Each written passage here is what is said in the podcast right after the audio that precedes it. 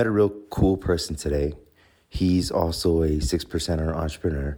And we had dinner and we were talking about business and talking about a whole bunch of things.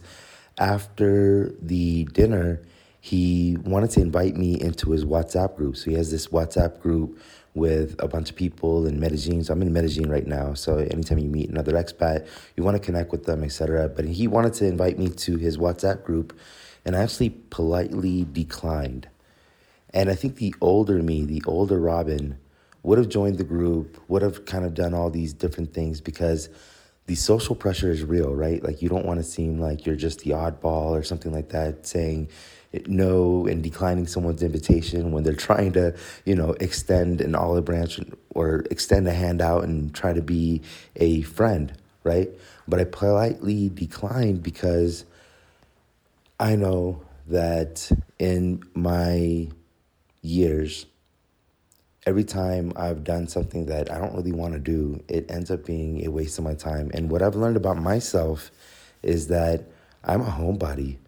And if I had embraced the fact that I'm a homebody much earlier on, I think I would have been a lot more happier, gotten a lot more things done.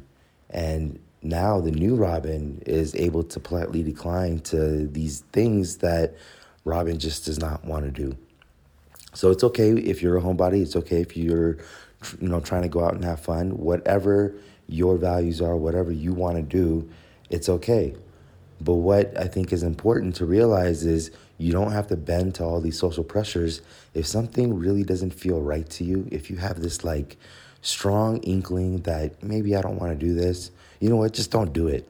Like, honestly, just don't do it because it's going to save you a lot of time. Be true to yourself understand what your needs are, what your true wants are, and just live that way. So the reason I say this again, social pressures. I, I so I'm a serious introvert. I'm a homebody, but I'm very good at being extroverted.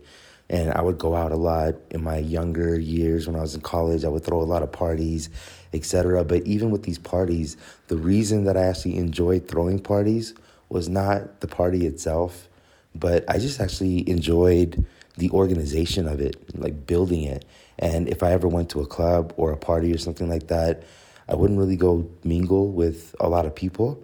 My fascination would be at the DJ booth in terms of what is the DJ doing? How is he doing this? How is he reading the crowd? What can I learn from this?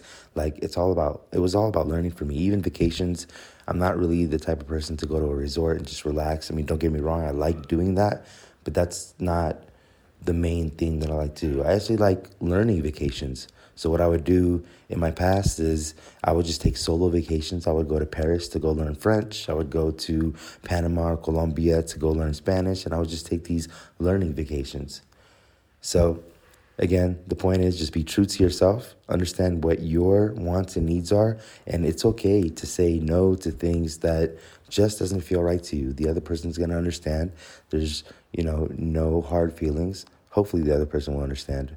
Um, with time, with time, they definitely will because with time you get maturity. So the other person will understand. And as long as you're true to yourself, you can keep yourself happy. And this is a way to protect yourself as well. This is Robin Copernicus. Boom, bam, I'm out. Hey, so if you're a six percenter entrepreneur, here are four ways that I can help you right now.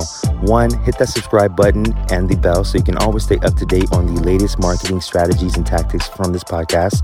Two, find out how much of a natural born entrepreneur you are by taking the visionary quiz at robin.ws forward slash quiz. Three, join the Visionaries Facebook group at robin.ws forward slash group. And finally, four, if you want to join the first startup accelerator that helps you skip investor funding, then go ahead and book a call with me at robin.ws forward slash call.